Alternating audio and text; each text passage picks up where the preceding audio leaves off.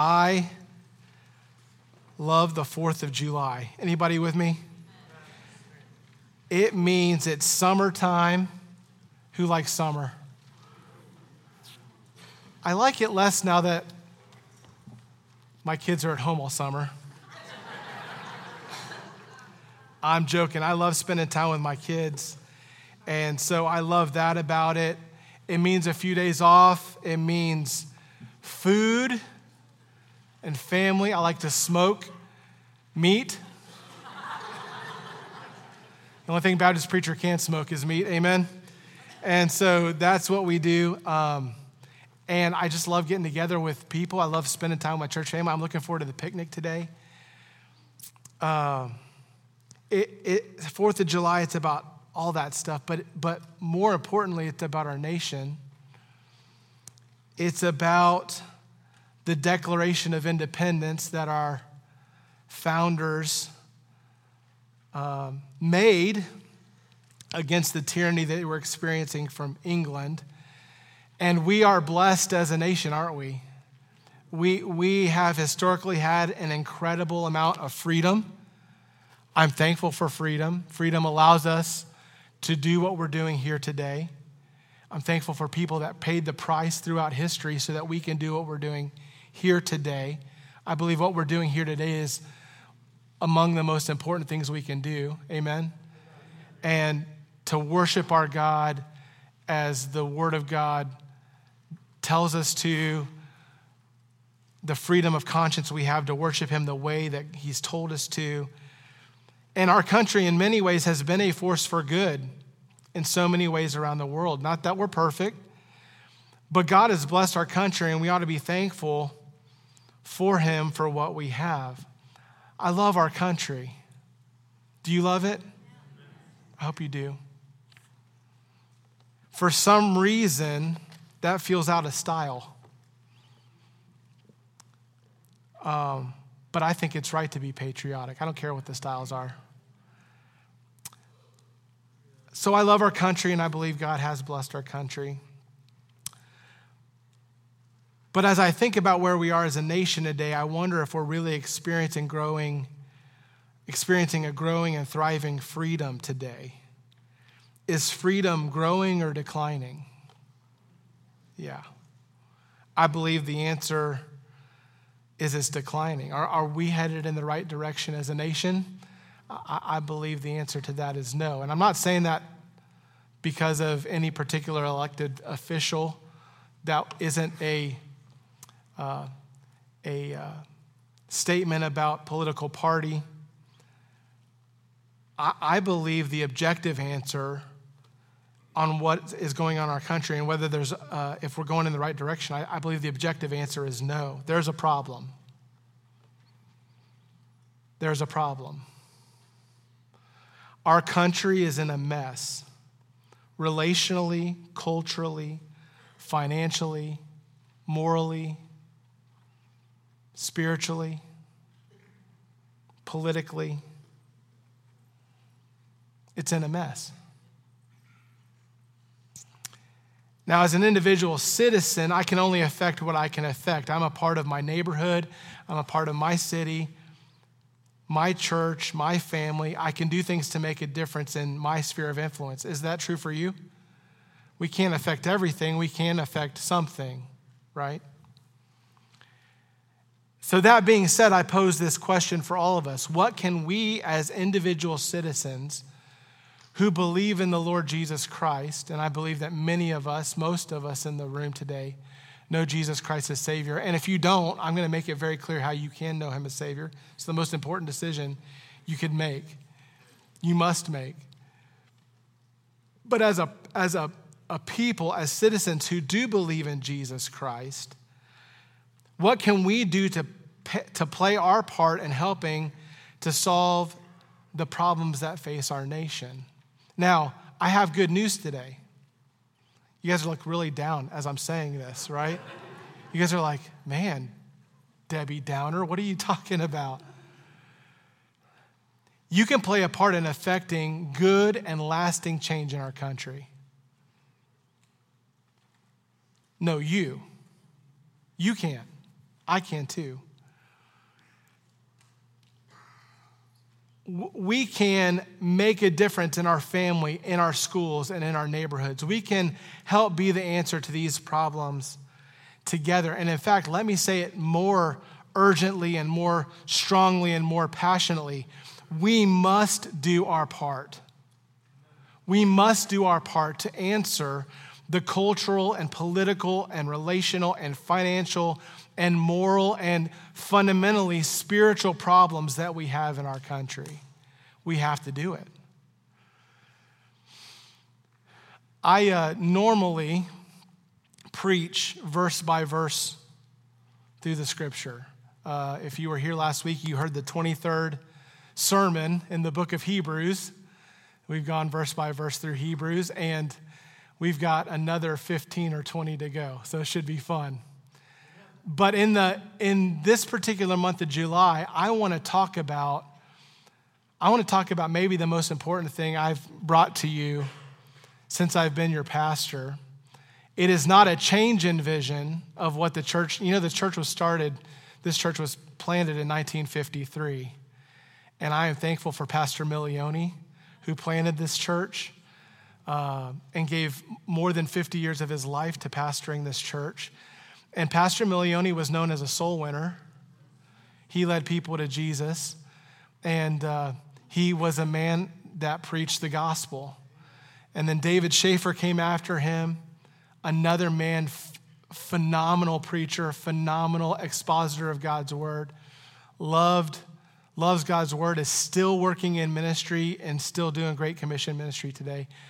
Brother Mike Span continued that tradition, uh, uh, and, and I mean tradition in the good way of preaching the word of God and winning people to Jesus and discipling them. And so the vision really hasn't changed, but I'm going to articulate the vision and how we're going to wrap our arms around this vision uh, in, these, in these five sermons in the month of July. And we'll get back to Hebrews when we get back to it in August. And so if you're here today and you're like, man, this is a different kind of message, yeah, it's going to be a little bit different. It's called a topical message. But I think it's an urgent message. And I think a- after these five weeks, you're going to understand not only what our mission is, but how we're going to do it here. We have to do it. We have to. We don't have an option. There's so much at stake. Do you feel it? I hope you do. How will we respond to the problem in our nation, to the problem in our county, to the problem in our communities, to the problem in our families? we have no choice as believing citizens but to address this problem. And if we don't understand the problem and God's solution to the problem, we'll never address the issue. And so that's the focus I want to have today. Our believing, every believing citizen must respond to our problem as a nation by understanding three solutions to our problem. The first solution is the past and declining solution. The past and declining solution and that's God's answer to some of these problems that are inherent in human beings with three institutions. God has instituted three things over the course of history that have dealt with the problem of sin and the problem of evil in our world. The first institution I want to referring to today is marriage and family. In Genesis 1, God made man in his own image. When I say man, I am including humanity in that. He made man and woman in his own image. Uh, it says in Genesis 1:26, it says, "And God said, Let us make man in our image after our likeness, and let them have dominion over the fish of the sea, and over the fowl of the air, and over the cattle, and over all the earth, over every creeping thing that creepeth upon the earth. He made man, as it says here, uh, to have dominion over, over everything. And he made man in his own image. It doesn't mean that God has a body. Uh, God the Father, God the Son, God the Holy Spirit are triune. Jesus took on flesh and dwelt among us when he came, but God himself is spirit. And the Bible says those that worship him worship him in spirit and in truth. And so God made man in his own image. That did not mean that he made him with, he's not in his own image in the sense that he has a body. He is made in God's image in the sense that he is, he has a person. He has personhood. He's, he has relationship. He has intellect. Man is moral. Man is moral. Man is spiritual. Man is body, soul, and spirit. And so we are made in God's image. And every person has intrinsic value more than the chicken we're going to eat this afternoon.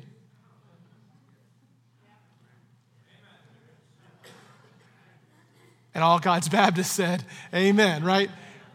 We are not just, we are not just the end of natural processes. We are not meat machines. We're not moist robots. That's not what we are. God made man in his own image. And it says that God also made man, male and female, and physically created man and man and woman to procreate. In Genesis 1:27 it says, "And so God made man in his own image, and the image of God created he him, male and female created he them, and God blessed them and said unto them, be fruitful and multiply and replenish the earth and subdue it, and have dominion over the fish of the sea and over the fowl of the air and over every living thing that moveth upon the earth. The, the means that God, this means that God's plan for every human being created after Adam is to be connected to somebody else. God's plan for the planet was that it would be filled with human beings that start out in families connected to a mom and a dad. Do you agree with that? It was God's idea to steward kids to parents a mom and a dad. It was God's plan that parents steward the upbringing of their children. First and foremost, this was to be done in the context of marriage one man and one woman for one lifetime. In Genesis 2:18 it says, "And the Lord God said, it is not good that man should be alone. I will make and help meet for him." The word meet here means appropriate or fitting for him. And that's exactly what he did. It says in chapter 2, verse 21 And the Lord God caused a deep sleep to fall on Adam, and he slept. And he took one of his ribs and closed up the flesh instead thereof. And the rib which the Lord God had taken from man made he a woman and brought her unto the man. And Adam said, This is now bone of my bones and flesh of my flesh. She shall be called woman because he was taken out of because she was taken out of man. Therefore, this is really important. This is some of the first teaching in the Bible that is apart from just telling them what happened. The first part was that he said, When I made man, I made him in his own I made man in my own image. Here's like when I made man and woman, the, the reason I did it the way that I did, verse 24, therefore, because I made man and woman this way, shall a man leave his father and his mother and shall cleave unto his wife, and the two shall be one flesh. And they were both naked, the man and his wife, and were not ashamed. And it was this institution of marriage that God designed to bring, uh, to, to designed to be a building block of civil culture. Moms and dads raising kids and stewarding their upbringing. This institution is God's plan. Institution number two that God ordained. The second institution ordained by God that I want to speak about is human government. Human government. The Bible tells us in uh, Romans 13, this weighty passage on what it, when it comes to speaking about our relationship with this institution and God's intention for us. Romans 13, 1 says this Let every soul be subject unto the higher powers. For there is no power but of God. The powers that be are ordained of God. Whosoever therefore resisteth the power resisteth the, or, resisteth the ordinance of God. What does that mean? The powers that are in place were ordained, they were there because God had a plan for civilization that there would be government, that there would be hierarchy, that there would be power. And so if you resist the government as it submits to God, that's key. Then you're resisting God. Verse 3 For rulers are not a terror to good works, but to evil. Wilt thou then not be afraid of the power? Do that which is good, and thou shalt have praise of the same, for he is the minister of God to thee for good. But if thou do not do that which is evil, be afraid, for he beareth not the sword in vain. Anybody ever been driving and in your rearview mirror you see red and blue flashing lights and you go, and what do you immediately do? Correct. You lift your leg up off of the accelerator and you look at your speedometer and go, What's the speed limit? What am I doing wrong? They're there as a terror to bad works, not to good works. That's God's fundamental thing for them. Uh, let's see. Verse 4 For he is the minister of God to thee for good, but if thou wilt do what is evil, be afraid, for he beareth not the sword in vain. For he is the minister of God, a revenger to execute wrath upon him that doeth evil. Wherefore ye must needs be subject not only for wrath, but also for conscience sake. For this cause also pay ye tribute, for they are God's ministers, attending continually to this very thing. Render therefore to all their dues, tribute to whom tribute is due, custom to whom custom is due, fear to whom fear, honor to whom honor. This could be a whole message, so I'm not going to say everything I could say, but I will say this. We find here that human government is a check against anarchy. Lawlessness leads to all kinds of negative outcomes. The government ought to be a check against lawlessness. We understand here that human government is ordained of God. This does not mean that God approves of everything that the government or a leader does. Who agrees with that? What it does mean is that God has ordained that there be a power that is a check to the potential evil that exists in the world. We also learn that this human government is subject to God. Our leaders will answer to God for how they handle their duties. We all will, won't we? We will all answer to God for the stewardship that He gives us.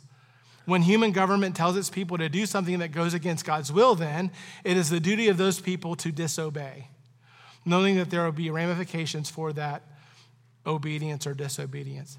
The last institution that God ordained is the local New Testament church.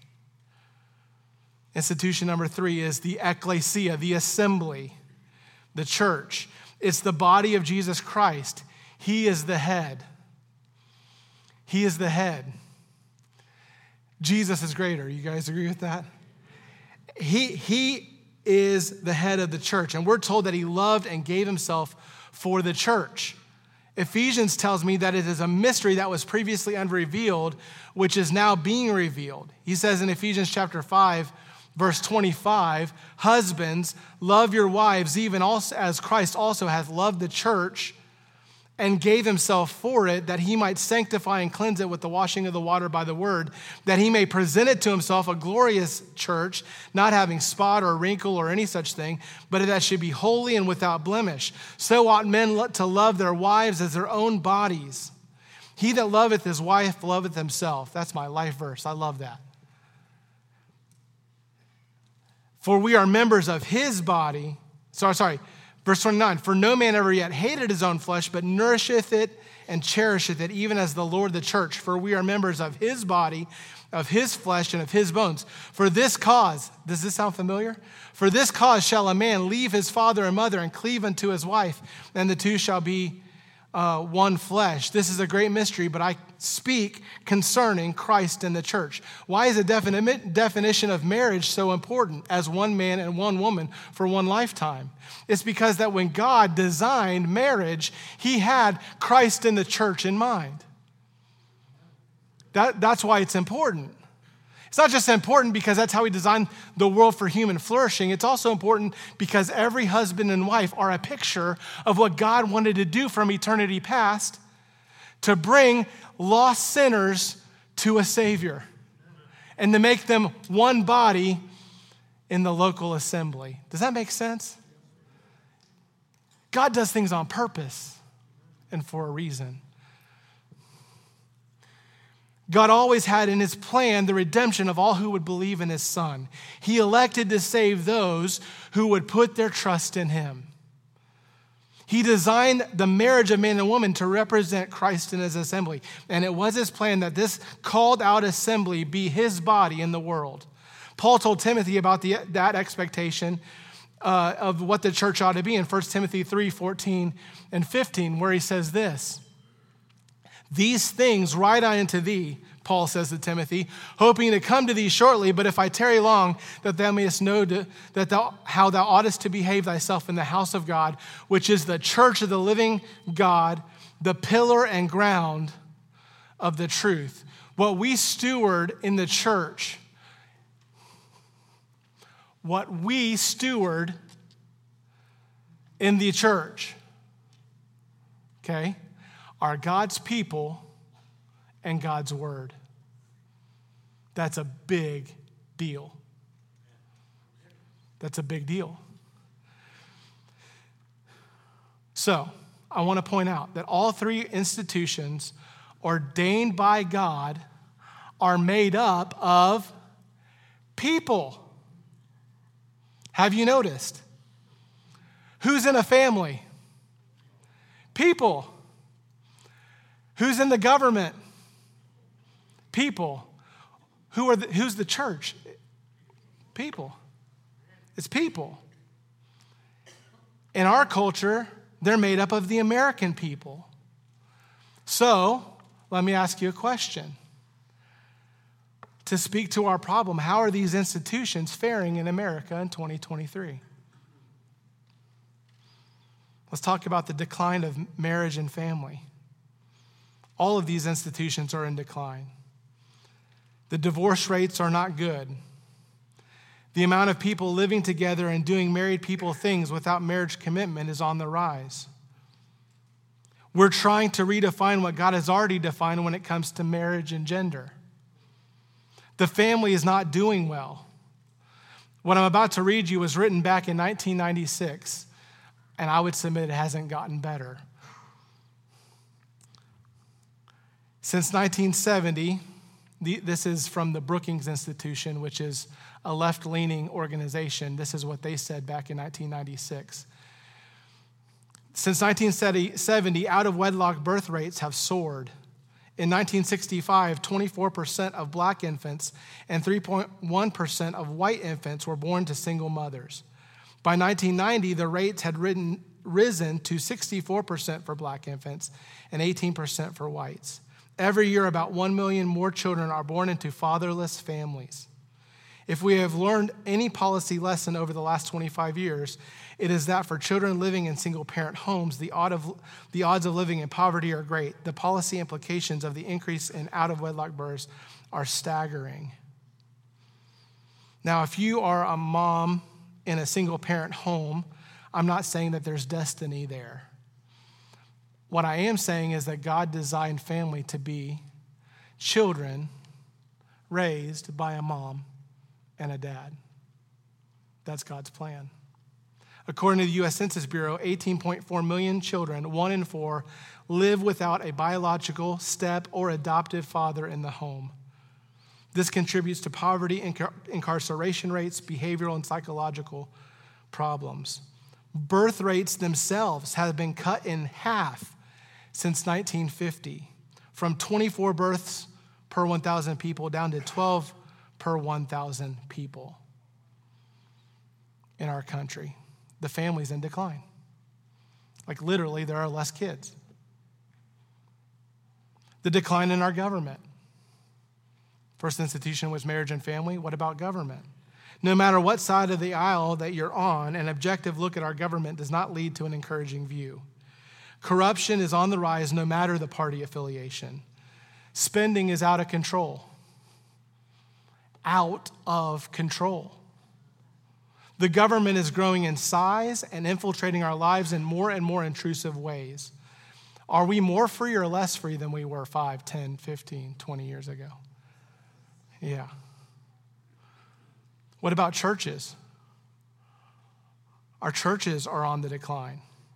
According to the Christian Post, which cited a Gallup poll in May, church attendance is in decline. Overall, Gallup found that 31% of Americans attended religious service at a church, mosque, synagogue, or temple in the past week, online or in person, improvement from 30% who said the same in 2020 and 2022. As well as the 29% measured in 2021. The 31% weekly attendance rate remains lower than the 34% recorded in 2019, the last full year before the outbreak of the COVID 19 pandemic that led to restrictions on in person church services and the ascent of virtual church services. From 2016 through 2019, Gallup's church attendance rate, rates registered at 34%, dropping to 31% between 2020 and 2023. You know, churches are closing in our country. In 2019, approximately 3,000 Protestant churches were started in the US, but 4,500 Protestant churches closed, according to estimates from Nashville based Lifeway Research. The Evangelical Research Organization analyzed congregational information from 34 denomination and groups representing 60% of U.S. Protestant churches to arrive at the church plant and closure numbers for 2019. So many churches, even of the ones that are still here,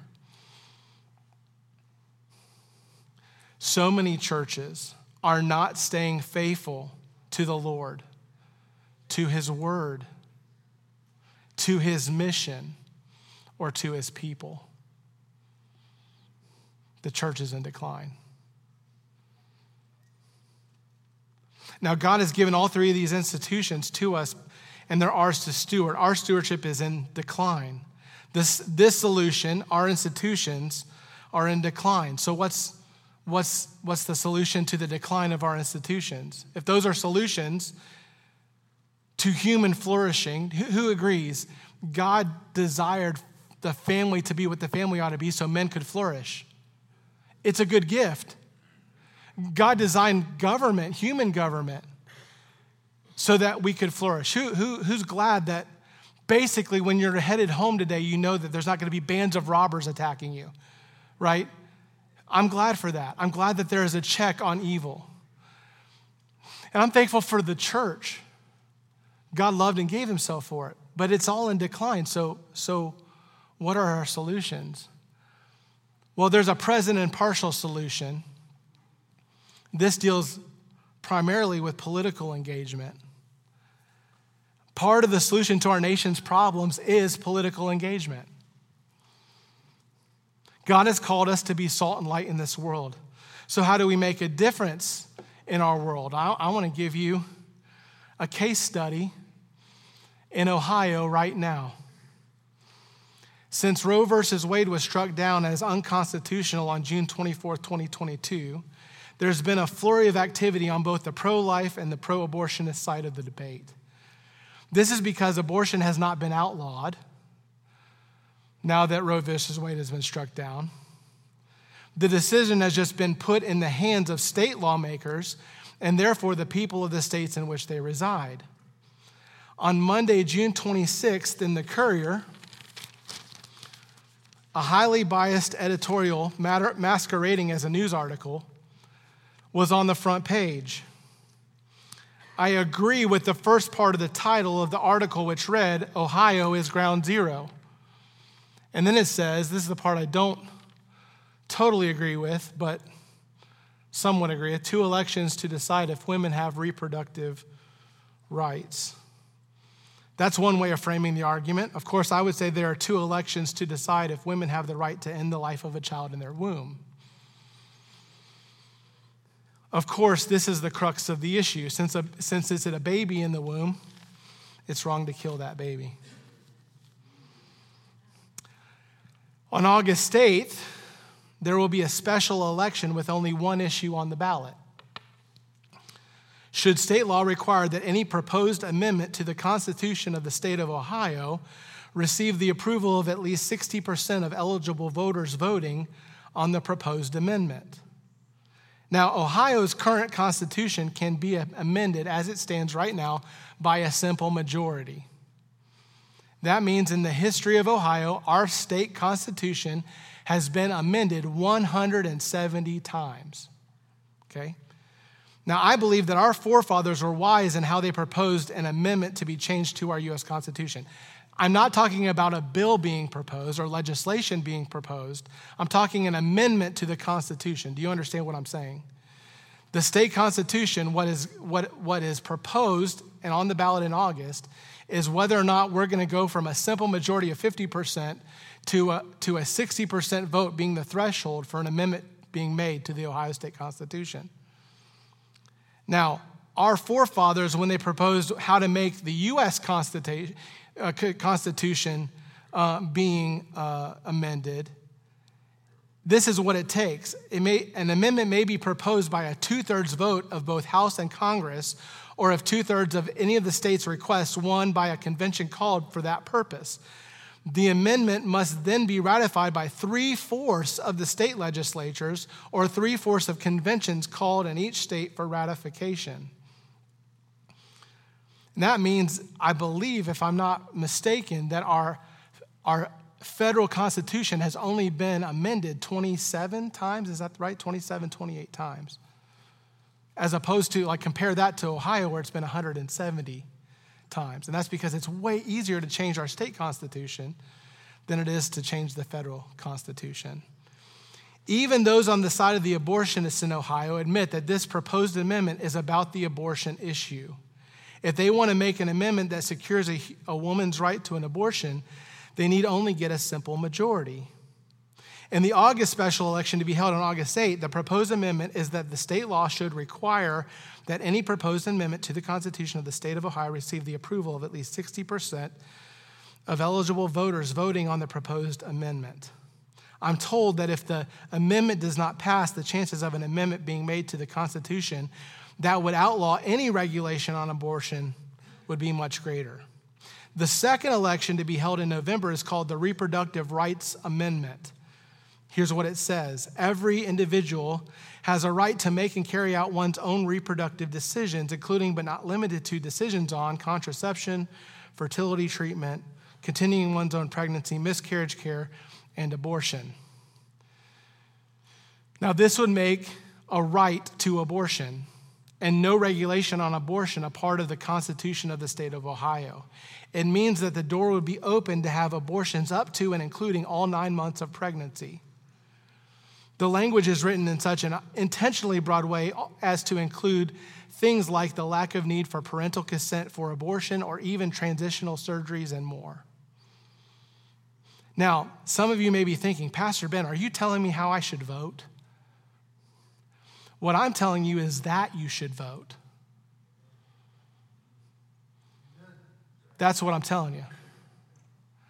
And when you vote, you should consider what the scripture has to say on every subject and understand what the current issues are. I'm not telling you how to vote, I'm telling you that you should and that you have a stewardship of that. And I believe that God made you a person in the womb.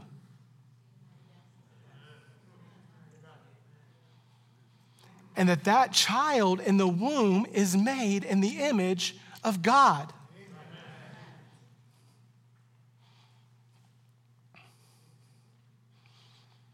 So, what does Scripture say about voting? Here's an easy one. This is simple. To him that knoweth to do good and doeth it not, to him it is sin. You do know that politics matters, don't you?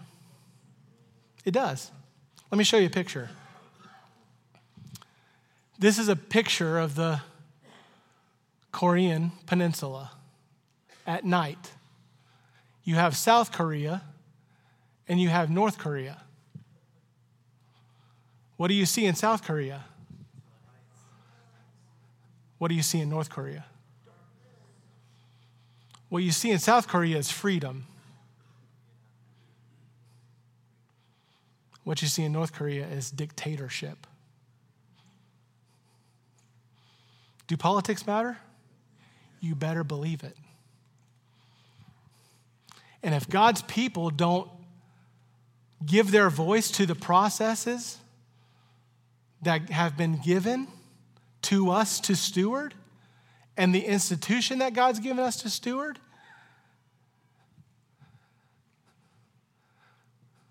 What's at stake?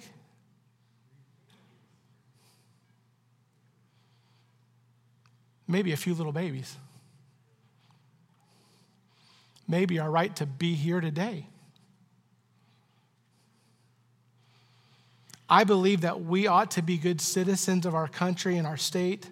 I believe we should be engaged politically. I want you know, to know that to vote in the August special election, you have to be registered to vote. And the last day to register to vote is July 10th. And so if you're not registered to, to vote, uh, you should register. The last day to request an absentee ballot is also Ju- July 10th. Early and absentee voting can start on July 11th. And if you've not registered to vote or if you've not requested the absentee ballot, you can do that today in our lobby. We have a table set up with the forms that you need to be able to do that. I believe it's on each and every one of us to get educated on these issues and vote. I believe that people with ill intent wanted to put this in August because they know August is a potentially low turn, this is my opinion, a low voter turnout. I believe we've got to get God's people to the polls. Souls to the polls. That's what we need.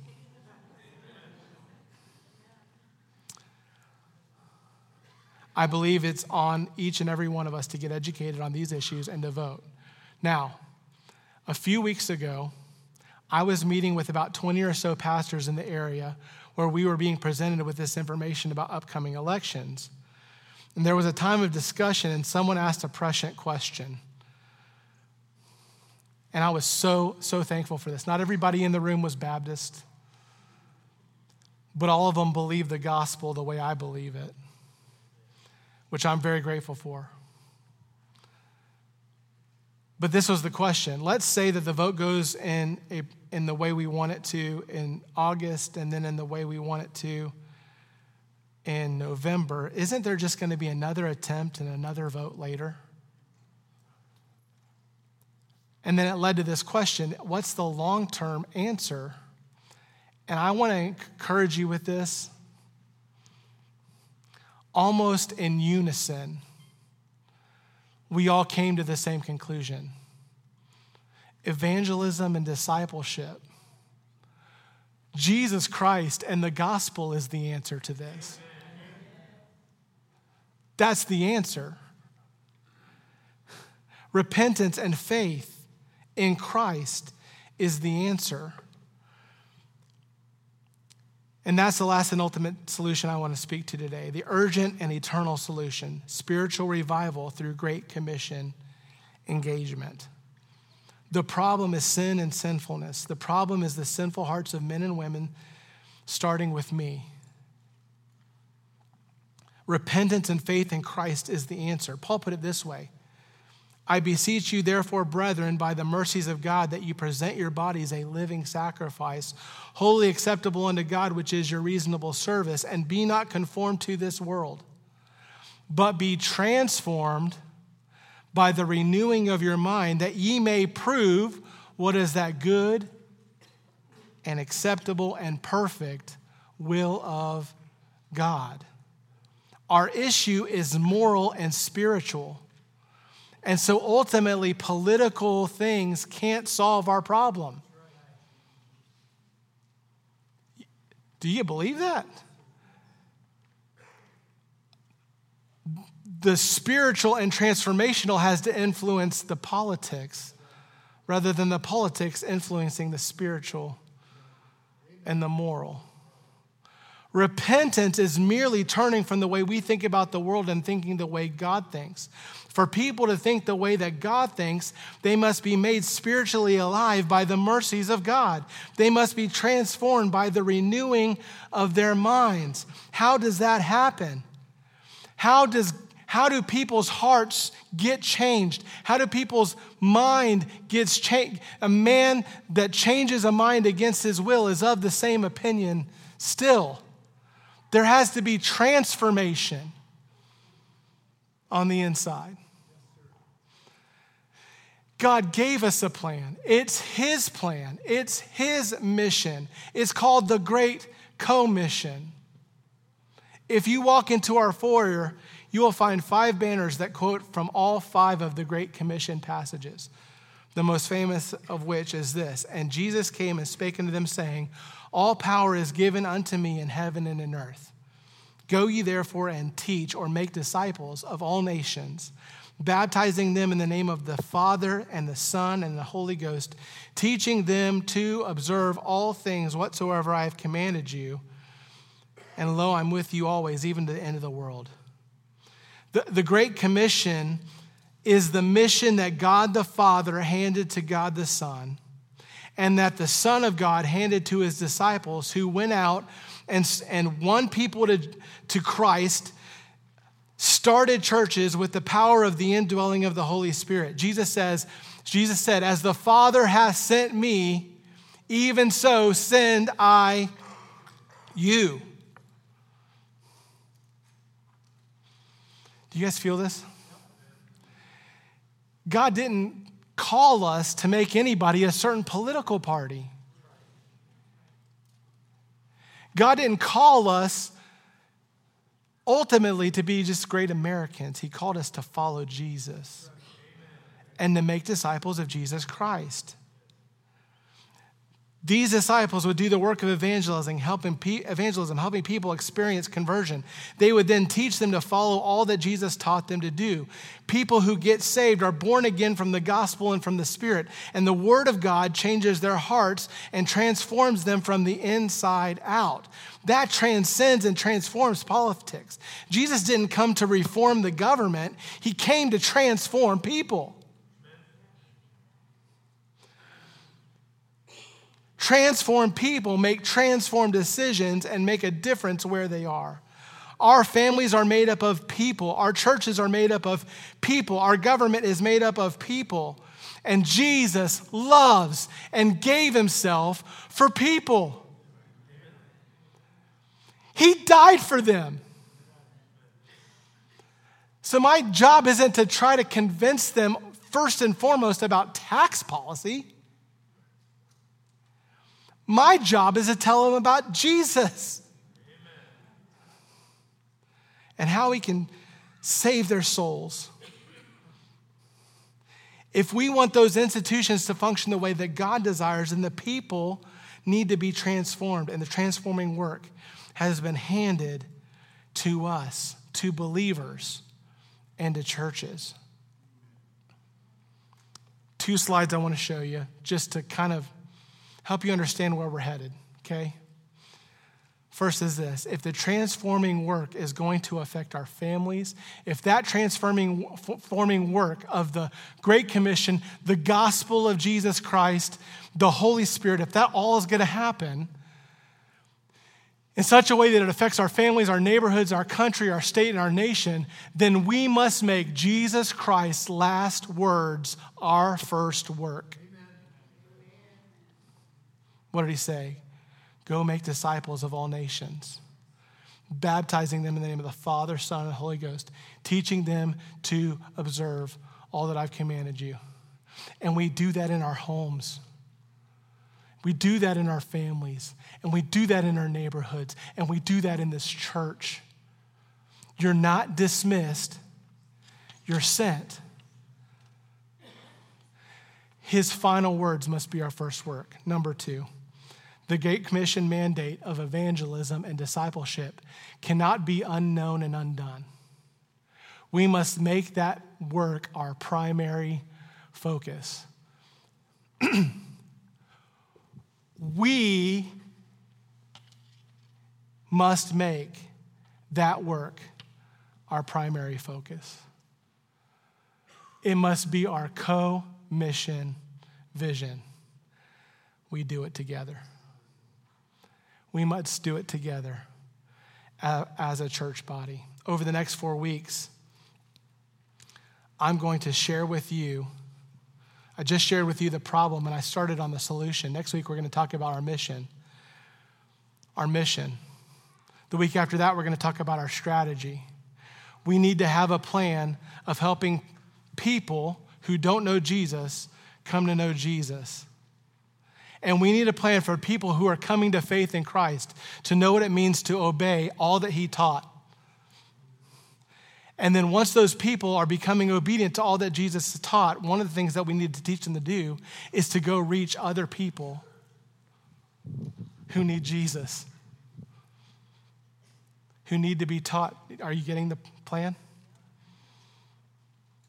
That's what we need to do. And so, over the next few weeks, I'm going to teach you what our mission is, what our strategy is, and I'm going to teach you what our target is to help everybody that's a part of our church family know what the next step is for them in their walk with the Lord. The Great Commission isn't just for foreign missions. It's not just for people we're supporting over there. The Great Commission has been handed to us to do here. It's our mission and it's our strategy. So, what's the ultimate solution? Do we need to vote? Absolutely. But more importantly, we need to help people understand the gospel. And if you're here today and you don't know what I'm talking about, let me be very clear to you. The Bible says that the gospel is this that Jesus is the Christ, the Son of God. He was perfect. Being God, he never sinned. He was born without a sin nature. Being man, he could die. He lived a perfect life without sin, and he died on the cross for our sins. When he was on the cross, he was dying for your sin and mine. We as sinners have nothing to offer to a holy God that will make him accept us. There's no righteousness that we can offer to God that will do that. But God did say that if we would place our faith in him and what he did on the cross for our sins, that he would that he would save us and that he begin to transform us from the inside out. He didn't just stay dead, he rose from the dead. That's not a good preaching point, it's a historical reality. Jesus Christ, the Son of God, died and rose again. And the people that followed him didn't say follow Jesus because he was a great teacher, although he was. They didn't say to follow Jesus because he was really moral, really ethical, really, um, really uh, sage, although he was all those things. They said to follow him because he proved himself to be God by dying and rising again from the dead. And the promise of the Bible, and the promise of God the Father, God the Son, and God the Holy Spirit is that when we put our faith and trust in Him, our sin debt can be forgiven. Your sins could be forgiven. You can be guaranteed by God Himself to be able to know that when you die, you'd spend forever with God. Not because you're good, but because He's good. That's the gospel. And in the end, if we get all the politics right and we miss that, we've blown it. Do you get it? If we tell people to vote right, but we don't tell, teach them how they can get right, we've missed the point. And if you're here today, you don't have to die and be separated from God forever. Your sin can be forgiven, and heaven can be your home. So, what's, what's your decision?